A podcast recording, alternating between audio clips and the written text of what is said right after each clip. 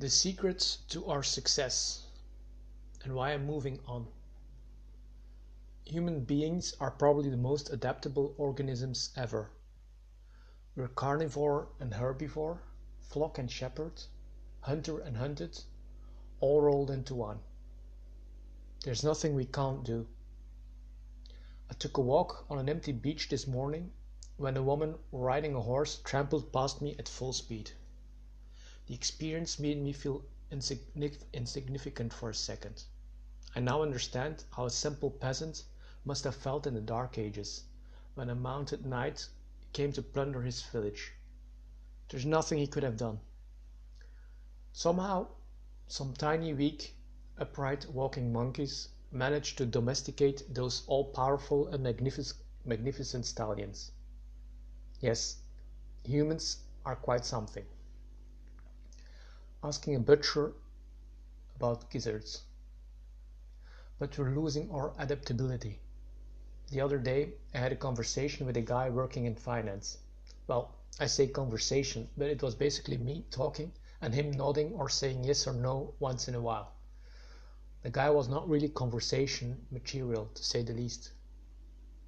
But there was nobody else to talk to, so I did my best to get something going. I asked him about advice. Him, I asked him some advice about investing, real estate, private and public debts, and the like, but he couldn't really answer my questions, and that puzzled me a bit, because he was the one working at a bank, so he was supposed to know about stuff like that. It's like asking a butcher about gizzards and not getting anything back. When I asked him what his expertise was, he said regulatory compliance. I'm not gonna lie, that shut me up for a second. An oversized, overspecialized one-trick pony. But here's the thing about me. I'm too curious for my own good. That's why my parents have been telling me that's what my parents have been telling me since I was four or five, and I'm starting to believe them about this one little thing, mind you. So I couldn't leave it at that and I started probing the poor fellow a bit more. And after a lot of probing, I finally got the picture. The guy was very knowledgeable